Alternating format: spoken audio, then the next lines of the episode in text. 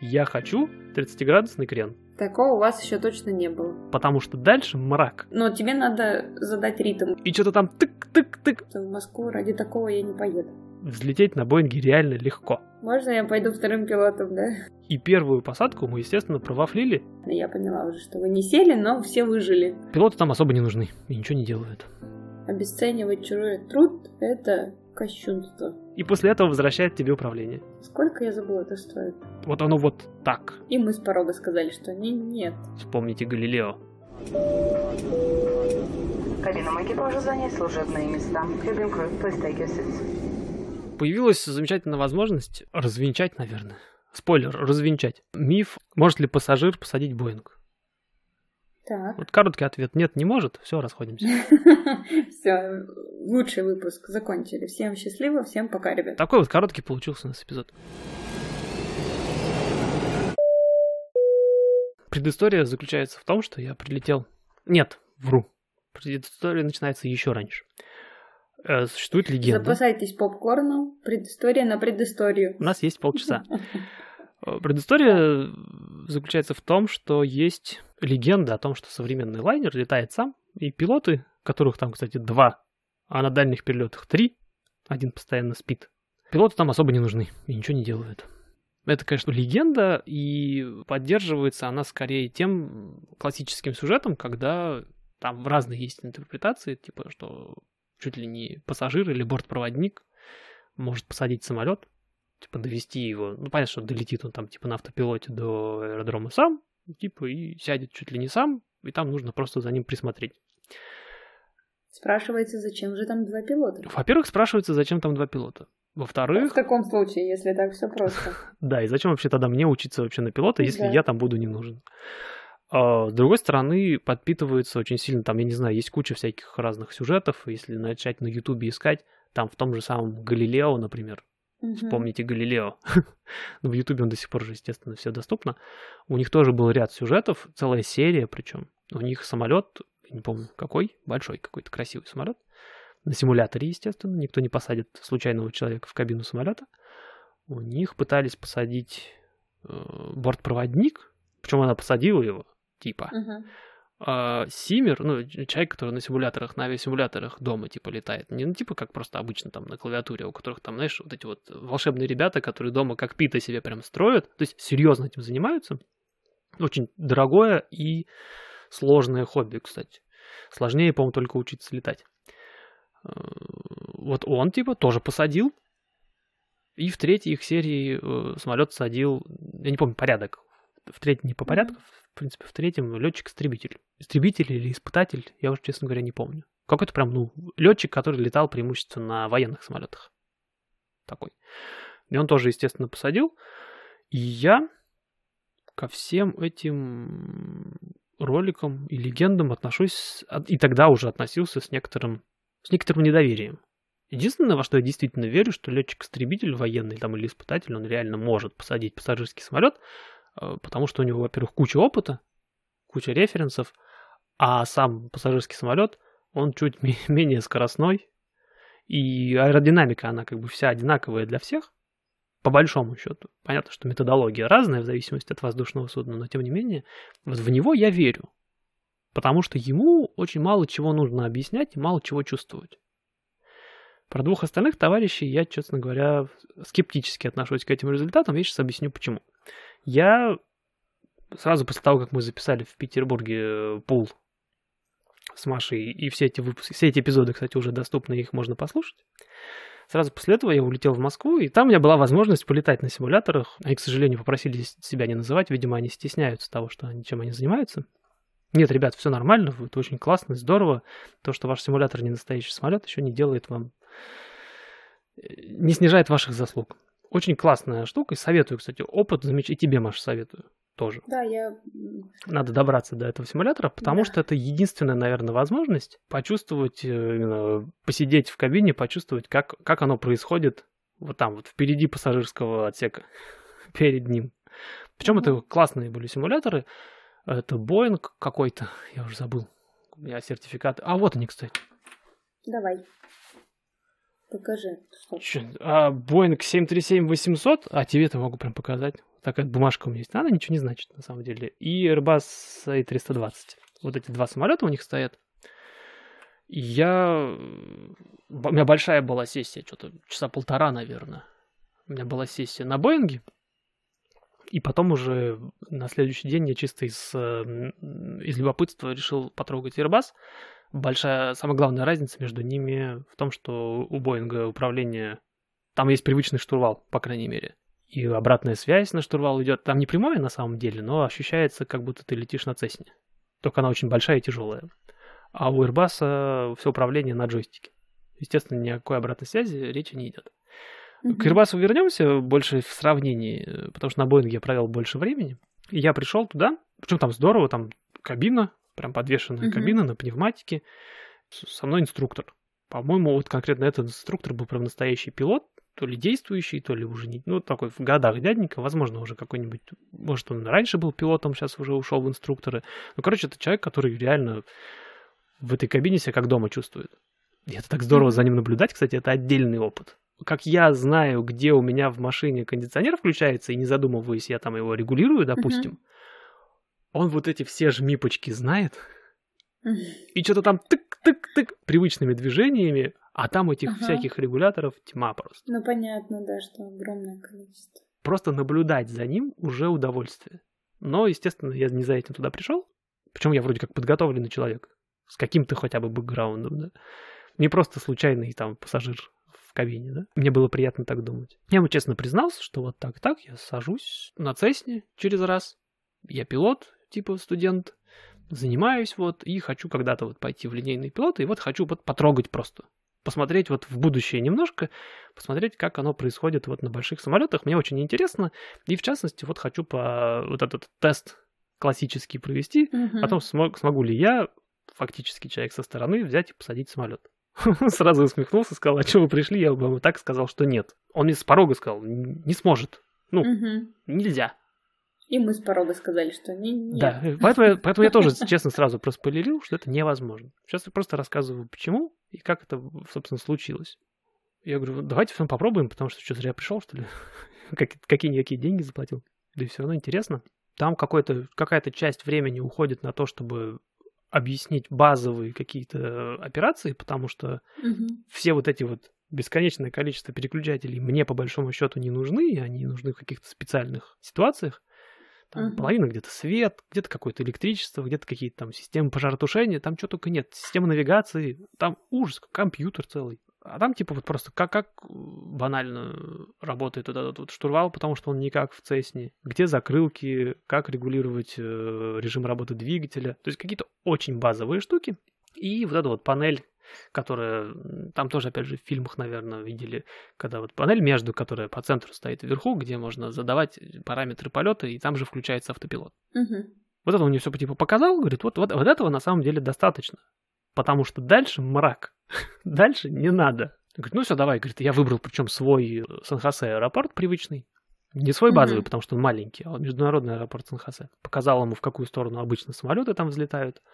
Кстати, взлететь на... Ну, опять же, не без подсказок. Взлететь на Боинге достаточно легко. Потому Мгм. что он сам подсказывает, ну, опять же, с опытом. То есть я, взлетая на Цеснах, кстати, на Цесне я тоже взлетел на второе занятие, или на первое? На второе, Мгм. наверное, все-таки. Я, имея опыт взлета на Цеснах, я понял, что на Боинге взлетать прям, ну, вообще один в один.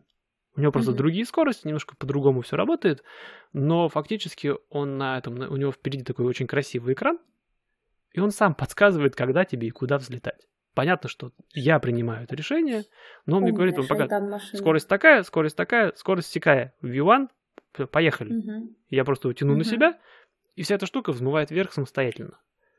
Вообще не big deal, не rocket science, и взлететь на Боинге реально легко. С каким-то минимальным опытом, естественно.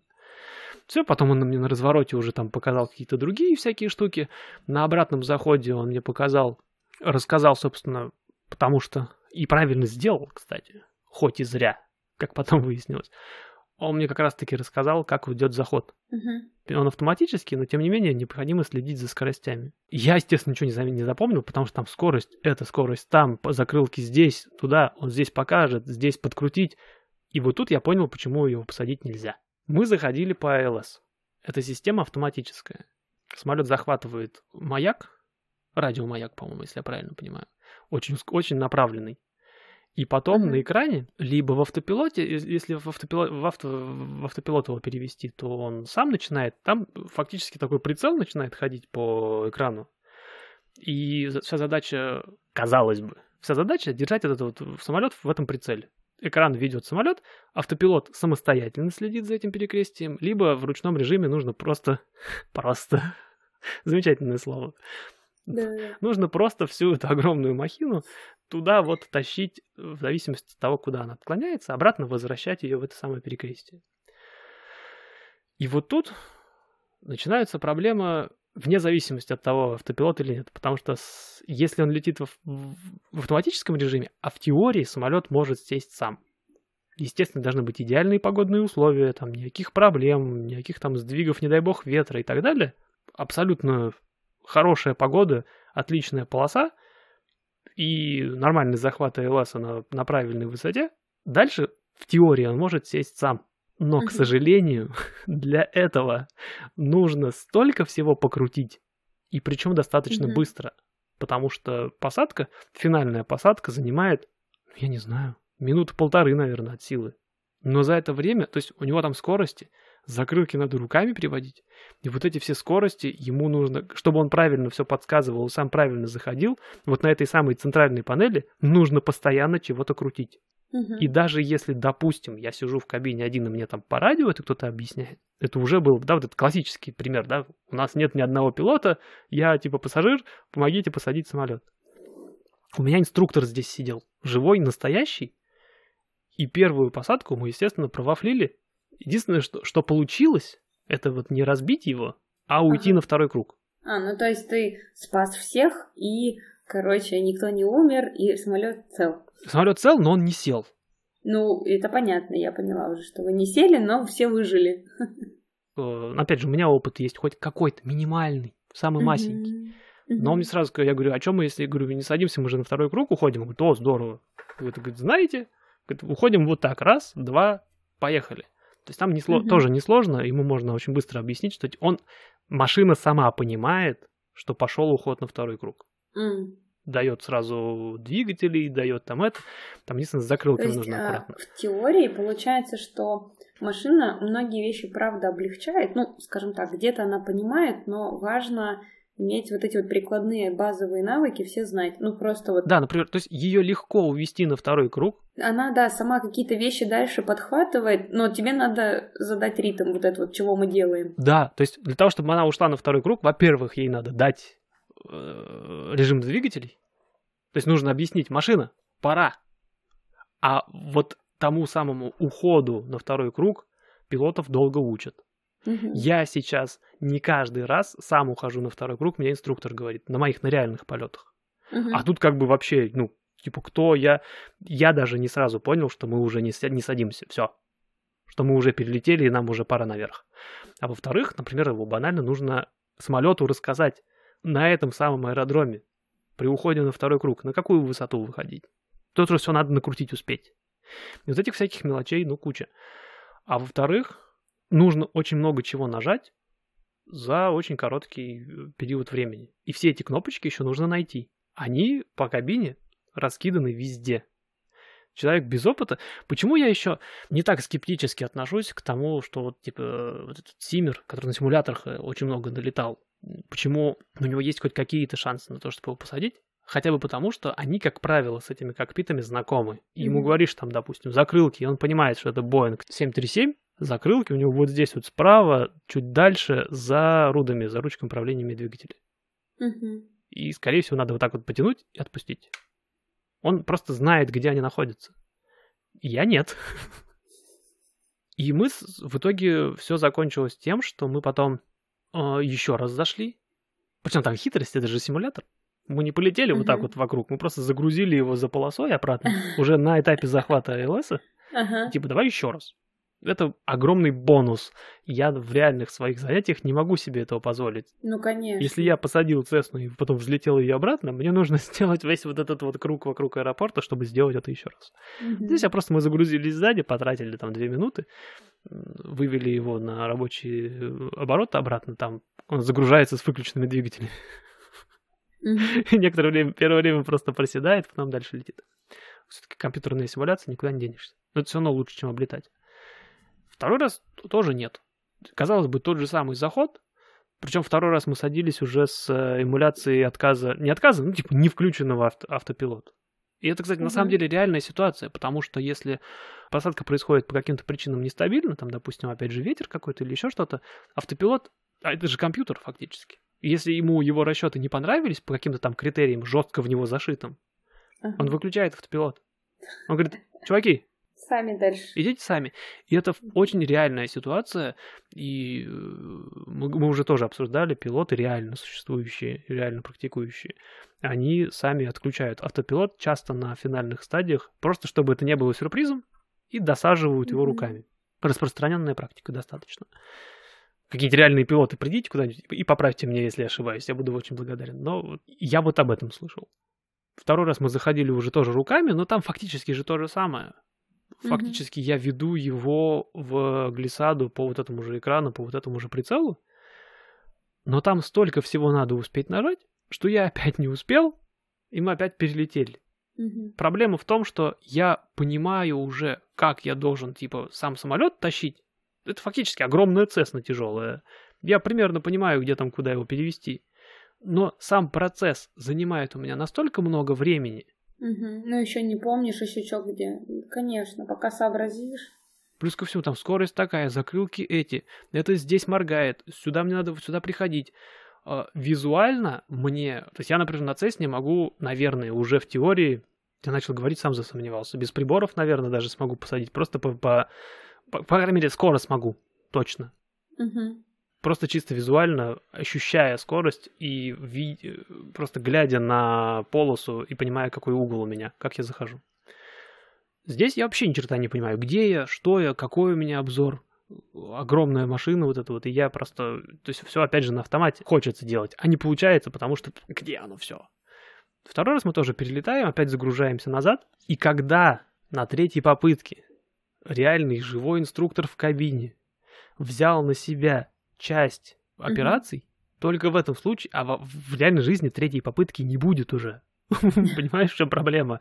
В этом вся боль. Потому что, опять же, на второй круг оба ухода, это он мне уже говорил.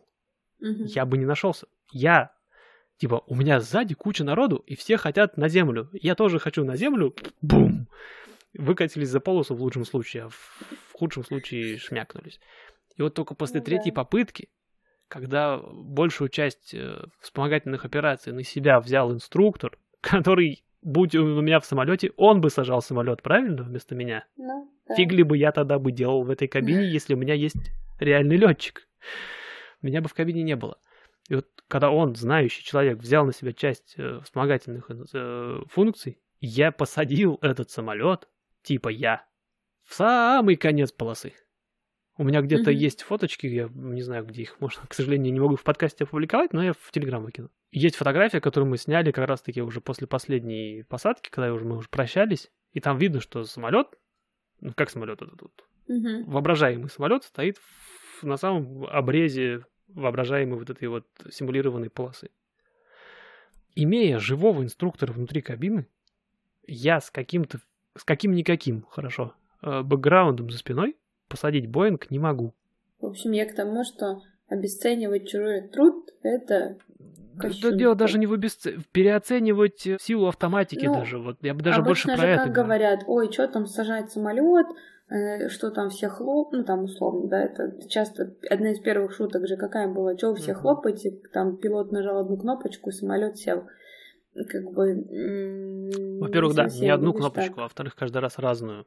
Да, это во-первых, то есть в любом случае это профессия, которая требует, с одной стороны, большое количество теоретических знаний, э, большое, большое, большое знание практическое и еще и э, постоянный опыт, ну такой невыключаемый, мне кажется, в лучшем случае. То есть человек, который стабильно летает, скорее всего, шансы от того, что он действительно легко и непринужденно посадит любой самолет выше, чем у кого-либо. Да, вот, кстати, сейчас в, в свете пандемии начали сокращать пилотов.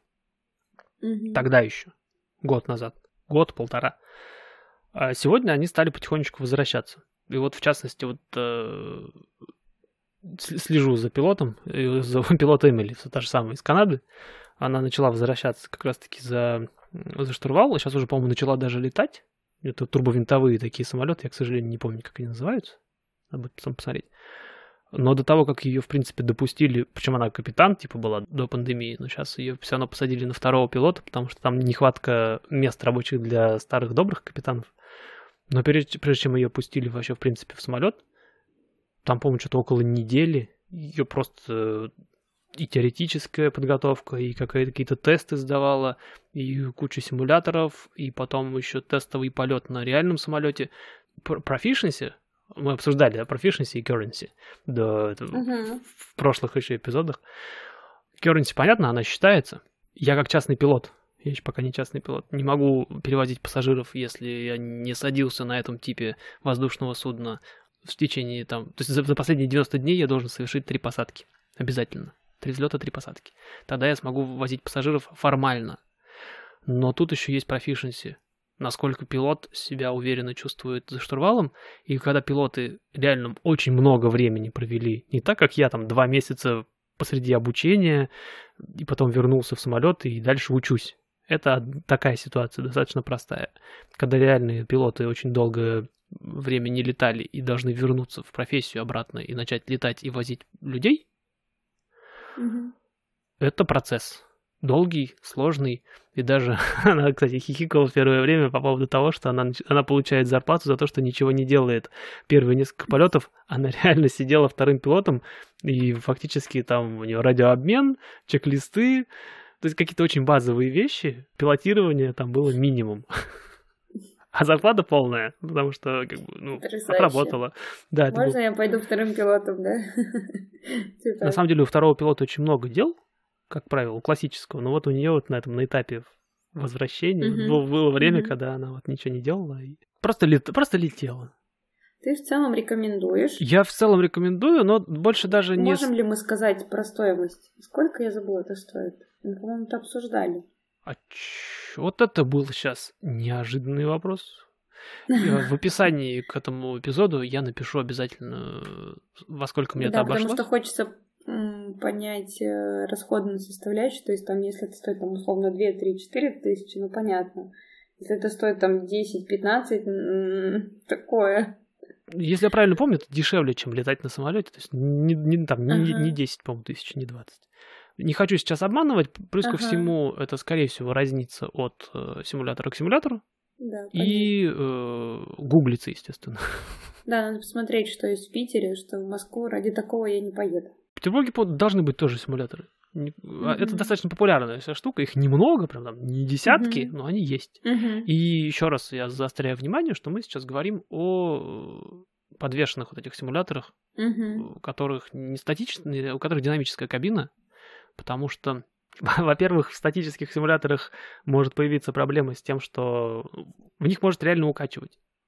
В статических Мгм. симуляторах может Мгм. укачивать, потому что э, картинка, которую видит голова, глаза в мозг транслируют из- из-за вот иллюминаторов воображаемой кабины, она не совпадает с ощущением организма. Мгм. В частности, например, наземные симуляторы, там даже Cessna, например, мне грозит. а, В них тоже не все могут заниматься. То есть люди, которые Мгм. реально летают на самолетах, не все могут спокойно заниматься на статических симуляторах. Потому что вот есть вот это вот ра- разнобой. А динамический симулятор, во-первых, он немножко снижает этот эффект, потому что с непривычки э, укачать может любого в самолете. Хотя в машине водители укачивают крайне редко, потому что они знают, куда они собираются ехать. У меня товарищ был, Мгм. и мы ездили по песку. Да, блин, ну почти практически пустыня, огромный пляж для автомобилей. И я еду, мне прямо нормально, а дороги нету совершенно, ну, как таковой. Не существует там дороги, просто песок вокруг. И я понимаю, что я еду, я ожидаю каждый поворот, потому что перед поворотом я даже смотрю в ту сторону, куда я сейчас поверну, и я понимаю, где моя точка, куда я сейчас поверну на этом джипе в песке. А, а товарищ мой на заднем сиденье сидит весь зеленый. И мы потом уже связали, потому что пассажир в этой машине, он людей на дороге-то укачивает, хотя они видят, куда там сейчас будут повороты, кто куда перестраивает и так далее.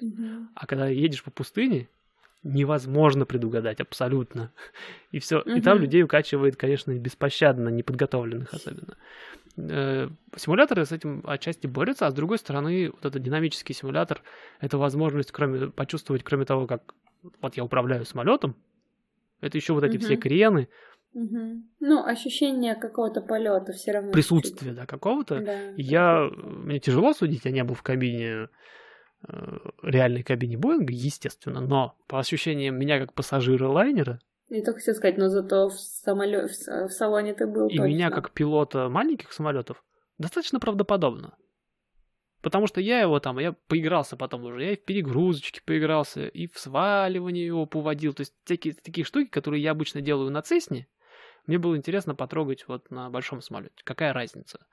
Э, в двух словах, если самая большая разница в том, что там очень много компьютера. И, например, если Цесна когда я пытаюсь свалить цесну, что значит? Я очень резко вверх увожу на малых оборотах, и крыло не досто... больше не может обеспечивать подъемную силу, и он сначала начинает свистеть, у меня прям в крыле свисток есть. А потом, если я игнорирую этот свисток и продолжаю его тянуть в штурвал на себя, поток с крыла срывается, и Цесна просто плюхается носом вниз. Потом нужно ее спасать оттуда. Это стандартное упражнение. Так вот, лайнер не даст этого сделать. Если я, дурак, начинаю на малых оборотах mm-hmm. тянуть лайнер большой вверх, он мне сначала несколько раз пропищит, что типа, ты что делаешь? А потом такой типа, а, я понял, ты не очень хороший человек. И он просто начинает игнорировать ввод полный. Это как раз-таки преимущество непрямого контроля. То есть в Цесне у меня штурвал привязан к контрольным поверхностям, а рукоятка управления двигателем жестко связана с дроссельной заслонкой внутри этого двигателя. Из кабины самолета большого я, естественно, не управляю этим всем, компьютер управляет. Фактически такие джойстики у меня в руках. Так вот, если я начинаю его в критический режим полета выводить, на определенном этапе самолет такой, ну и неинтересно ты мне что-то мне пытаешься мне тут сказать. Он просто выводит эти самые двигатели в э, режим набора высоты сам, до сваливания. То есть самолет не успевает вот этот вот сделать движение вниз. И игнорирует, чуть ли не игнорирует твой э, штурвал. Кладет самолет, выводит двигатели, набирает скорость безопасную, и после этого возвращает тебе управление. И вот таких моментов там очень много на самом деле. Ну, как-то интересно все равно. Да, но это скорее уже мало относ... имеет отношение к моему прямому эксперименту вот, по поводу посадки. А если в двух словах про Airbus, и чем он отличается от Boeing, и почему я теперь очень хочу работать на Airbus, потому что Boeing, он то есть мы говорим про ручное управление, естественно, он более требовательный, там есть вся вот эта вот обратная связь. Если я взял какой-то крен, допустим, я его должен выдерживать самостоятельно и типа под, подруливать там и так далее. Все как на Цесне. Хоть и управление, опять же, повторюсь, не прямое. На Airbus у меня в руке джойстик. Я фактически, глядя на экран, или неважно, на экран или на горизонт, кому как удобнее в данном случае, очень редко кто летает на лайнерах визуально, а на верхних эшелонах это еще и запрещено. Я джойстиком, например, отклоняю его в какой-нибудь там 15-градусный крен, отпускаю джойстик, джойстик возвращается в исходное положение, крен 30 градусов задан, и дальше самолет держит его сам. Причем это типа не автопилот, ничего. Это я самолету говорю, я хочу 30-градусный крен. Он такой, я понял, 30-градусный крен. Или то же самое, набор высоты. То есть я беру на себя, он выбирает вот этот вот тангаж, я отпускаю, он говорит, а, вот этот тангаж тебе нужен. Я понял. И держит его. Это больше похоже на управление, не знаю, Радиомодели, вот у меня сейчас вот радиомодель самолета, я периодически хожу на ней летать, она требует больше внимания в этом плане.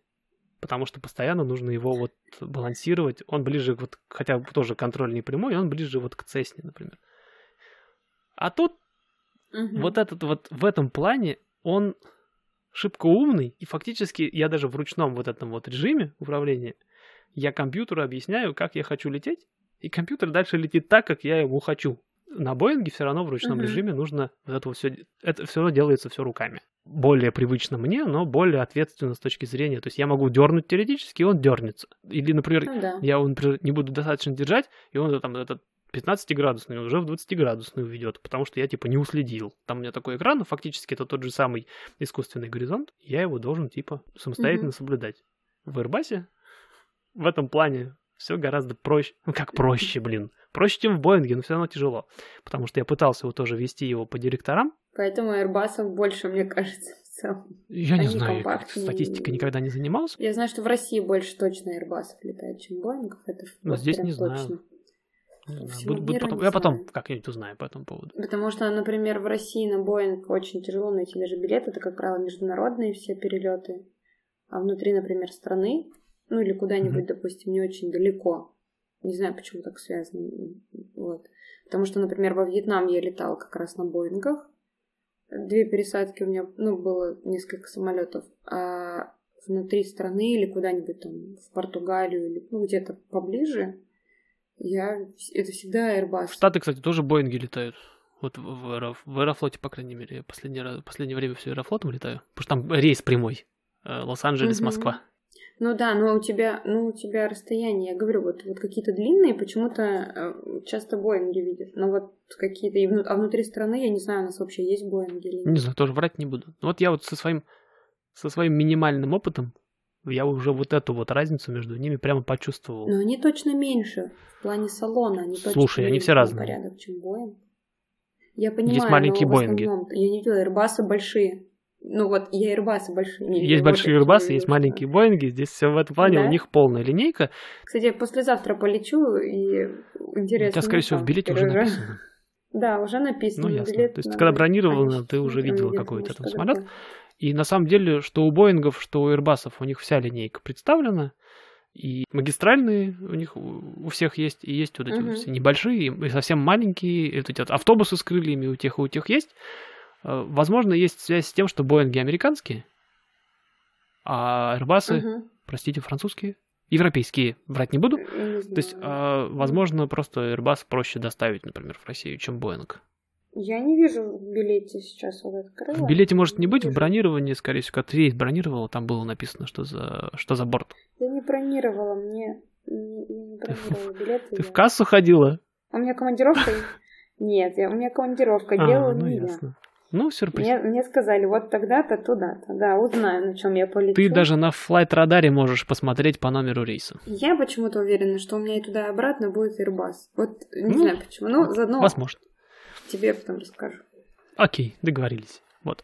Поэтому вот я пощупал, всем советую действительно пощупать. э, Хотя бы потому, что это интересный опыт. Как минимум. Ну, Вот. и всё. фоточки, фоточки Рек- из кабины тоже Рек- красивые. Рекомендацион у нас выписан. Да, Все в но вот очередь. не тратьте время именно на Понятно. Короче, динамический. Точно динамический. точно динамический, да, и не тратьте время на то, чтобы типа, «О, давайте я проверю, смогу ли я посадить самолет. Посадка, Я бы сказала, как это по 18+, но не буду. В общем, вы не это особо. Не выпендривайтесь. да-да-да. Да нет, будет жалко просто времени. Посадка большого самолета, она очень суетное такое мероприятие в итоге получается. То есть время пролетает очень быстро, очень много всяких операций, а потом в итоге так, типа, вдыхаешь и думаешь, а что произошло-то? Вот, и, и- и вот это вот очень странно. Наверное, все-таки интереснее будет просто полетать, там, пон- поворачивать, кстати. Поворачивать на, на большом самолете тоже очень здорово. Особенно, если, например, какие-то знакомые места, допустим. Там, свой аэродром, например. Да, свой аэропорт какой-нибудь. Там, ко- кому Пулково, кому Шереметьево, кому там в Томске, например. Это, наверное, тоже было бы интересно. То есть, что-то я бы такое. не хотела приземляться в Челябинске. Смотреть, Мало кто какой хочет там. приземляться в Челябинск. Аэропорт. Ну вот, кстати, Кольцово, наверное, интересно было бы в Кате. Ну, да, то есть аэропорт. какие- такие вещи. Ну, посадку, не знаю, я бы в- в- второй раз я уже не стал бы, не пошел бы на посадку, я на Airbus пошел просто для того, чтобы их сравнить. И я тоже отлично понимал, что это будет потно, и там у меня было меньше времени, и Airbus мы сажали э, изначально вдвоем. Чуть-чуть. Опять за счет того, что у него вот это вот управление хитрое джойстиком, чуть-чуть проще держать вот эти вот дирек- директора Вот это как раз-таки перекрестие. Мгм. Горизонтальный, вертикальный. Чуть-чуть, наверное, попроще. Но вот это все вокруг, оно все равно требует постоянного внимания. В общем, надо идти, я считаю, за атмосферой. За атмосферой и... Исключительно за атмосферой, не ставить никаких перед собой задач и просто кайфовать. Взлет, кстати, можно отработать. Взлет прям вообще изи. Мгм. Просто двигатели э, на полную мощность, педальками чуть-чуть подруливать, чтобы он не убежал с полосы, и на определенной скорости инструктор подскажет. Просто аккуратненько потянуть на себя, и там прям реально платформа так вот Мгм, проседает мгм. немножко. Я не знаю, как они это делают. Главное, что он правдоподобно. достаточно правдоподобно, да, она так вот проседает, и вот этот взлет очень красиво. Взлеты можно поотрабатывать, там очень мало операций, но очень много чего происходит при этом. Там еще вот эти вот потом шасси поднимаются, там так звук прям вот этот шасси, как они где-то там где-то уходят. В общем, за атмосферой, за новыми впечатлениями, за новыми нейронными связями, что тоже важно. Тоже может, может и такое случиться. Но как минимум это Мгм. интересно, здорово, красиво. Такого у вас еще точно не было. Такого не было, да, и другого опыта посидеть в, пусть даже не совсем... Кабина, кстати, настоящая прямо. Угу. Там несколько есть приборов, которые... Дублирующие приборы, он мне честно сказал, это макеты. Но в целом кабина настоящая, и вот этот вот симулированный самолет достаточно правдоподобно ре- реагирует на... Ну, на те команды, которые указываются, да. То есть, Мгм. например, он говорит такие вещи, например, что если, например, взять и заставить, я не помню, если там у него какое-нибудь компьютерное ограничение, но если ему на полной скорости начать выдавать закрылки, выпускать, он тебе реально скажет, извини, чувак, у тебя закрылки сломались.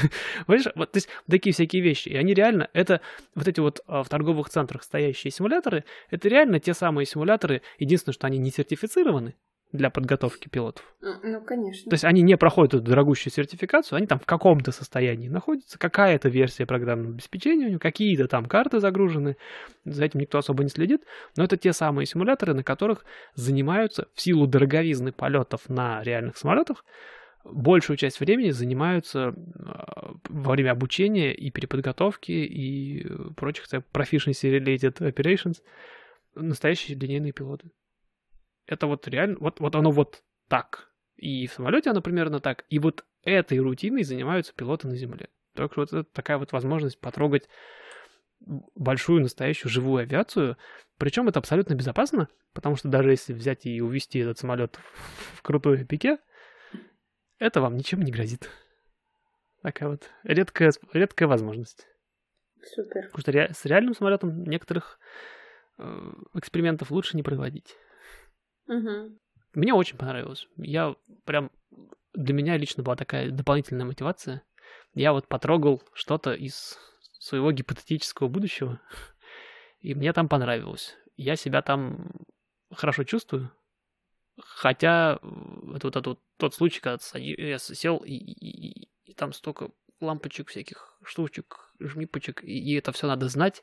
От этого страшновато, но понятно, что первые самолеты мои, если они будут, они будут все равно проще там какой-нибудь, какие-нибудь бомбардиры, например, чуть-чуть меньше всего у них.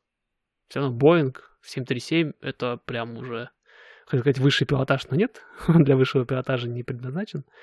Это какая-то уже лига серьезная. До нее еще надо дорасти. Ну а в целом, нет, опыт классный. Прям лайк. Все. Пилотский, пилотский любительский лайк. Бегу вам. Все, все Делать побежали. красивые фоточки, как минимум. Фоточки очень красивые получаются, да. Вообще. Это хороший, кстати, наверное, Пушка. подарок кому-нибудь. Так что, Да. Пушка, гонка. Надо друзьям сказать, что у меня скоро день рождения. Да, кстати. А когда у тебя день рождения? 27 декабря. О, вообще скоро. Все. К сожалению, да. Ну, ничего страшного. Симуляторы работают, видишь, во-первых, они работают и зимой, а во-вторых, там внутри можешь вообще любую погоду поставить. Хоть ночь, хоть день вообще. Хорошо. Кстати, вечером здорово смотреть сверху на аэродромы, вот эти даже симулированные, потому что они подсвечены. М-м. Днем его еще сложно искать, и там он С- сложно отличается от окружения, а Мгм. вечером, ночью уже Наоборот, совсем темно, а к вечеру видно. ближе начинается подсветочка вот эта вот работать на полосе. Очень красиво, прям тоже Супер. рекомендую. Так что вот, интересная штука. Мне понравилось, вам советую.